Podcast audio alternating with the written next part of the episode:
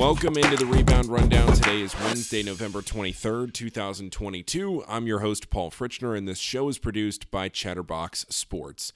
This is your daily digest college basketball show where you can get your info on Cincinnati area college hoops every Monday through Friday in 10 to 15 minute episodes. No guest on today's show, just with the time difference here in Portland and the way some of their schedules couldn't line up. But all that means for you is that the rest of the week is going to be loaded. I may end up having to have more than one guest on a show, and depending on how busy the week is, I might even add a Feast Week special on Saturday morning. We'll see how the week plays out. Let's dive right now, though, into yesterday's action, and then I'll give you a preview of the Battle 4 Atlantis. Cincinnati came back to reality on Tuesday after their blistering offensive production Monday night. The Bearcats lost their third straight game, this time an 81-53 decision to Ohio State. Only Victor Locken scored in double figures for UC with 12 points. This goes back to the point I made on yesterday's show with Charlie Walter about UC, where they played what will almost certainly be their best offensive game of the year in that matchup with Arizona, and they still lost decisively to the Wildcats.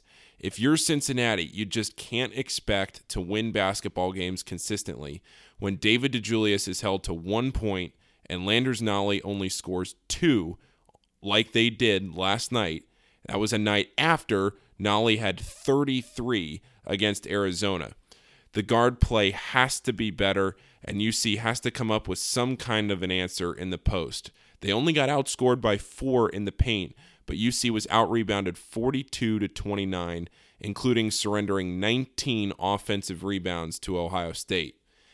Now the Bearcats turn their attention to Louisville in the 7th place game today, with tip-off set for 7:30 Eastern on ESPNU. Louisville has been impressively bad this year and has somehow outdone themselves in every game to make themselves look worse and worse. The Cardinals lost yesterday 70-38 to Texas Tech to fall to 0-5 on the season.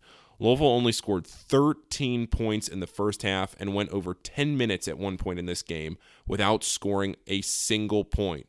I read an article that said Louisville's 38 points yesterday were the fewest since a 62-34 loss to Xavier on January 7th, 1948.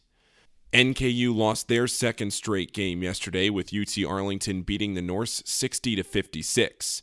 Xavier Rhodes and Marquez Work both had 18 points to lead NKU. The Norse now face their second MAC opponent of the season today, and it's a bright and early game in Florida. The Norse play Toledo at 11 a.m. on Flo Hoops.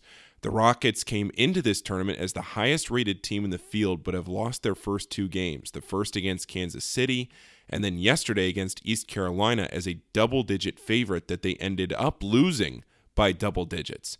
NKU and Toledo are both looking to salvage this event with one win. Wright State saw their 4-game winning streak snapped against UC Riverside in a 70-65 loss in their second game of the Vegas 4 event. UC Riverside held Trey Calvin to only 6 points. Brandon Knoll led the Raiders with a double-double, had 14 points to go along with 11 rebounds. Wright State wraps up the Vegas 4 today with a 4 p.m. tip against Weber State. This is your last reminder, everybody, that you can watch that game on Baller TV. Dayton gets going in the Battle for Atlantis today at 2:30 Eastern Time on ESPN2 against Wisconsin. The rest of the Atlantis field is Butler, BYU, Kansas, NC State, Tennessee, and USC. That's USC, Southern California. The Dayton and Wisconsin winner will face the winner of Kansas and NC State. Kansas is the betting favorite in this event at plus 130, with Tennessee in second at plus 250. Then Dayton is in third at plus 650. Dayton and Wisconsin have played each other one time in their history, and that was all the way back in 1961 at Madison Square Garden, a game that Wisconsin won by 12.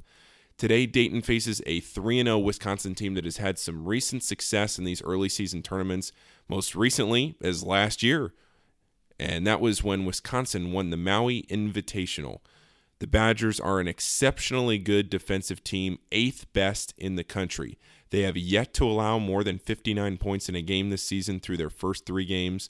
They play very slow, methodical basketball, and they shoot much better, and I mean much better, from three than they do from two. It's just classic Wisconsin basketball. Malachi Smith was back in Saturday's game against Robert Morris, but David Jablonski reported that Kobe Brea did not make the trip for Dayton since he's still dealing with his viral illness. Hopefully for Dayton, whatever bug has been going around the team isn't affecting anyone else as much as it seems like it was a few days ago. The Flyers are narrow 1-point Ken Pom favorites against the Badgers. Kentucky plays 217th ranked North Florida today at 4 p.m. on ESPN+. Kentucky has North Florida and Bellarmine before Michigan on December 4th. Xavier landed in Portland yesterday for the PK-85, and they will play the Florida Gators tomorrow at 5:30 on ESPN2. I'll have a full PK-85 preview on tomorrow morning's show. I also want to add a National Nuggets segment to the end of the show. It might not make an appearance every day, but I'm firing it up for this one. The Maui final is today, and it's giving us what we were all hoping to see in a matchup of Creighton and Arizona. The Blue Jays were picked to win the Big East and have looked every bit the part of the Big East favorites so far this year. They beat Arkansas yesterday 90-87. Then in the nightcap yesterday, Arizona took care of San Diego State, who was picked to win the Mountain West 87-70. That Maui final is today at 5 Eastern on ESPN. That'll do it for today's shorter show. Enjoy Thanksgiving Eve wherever you celebrate it, and don't make any mistakes that you'll regret on Thanksgiving morning.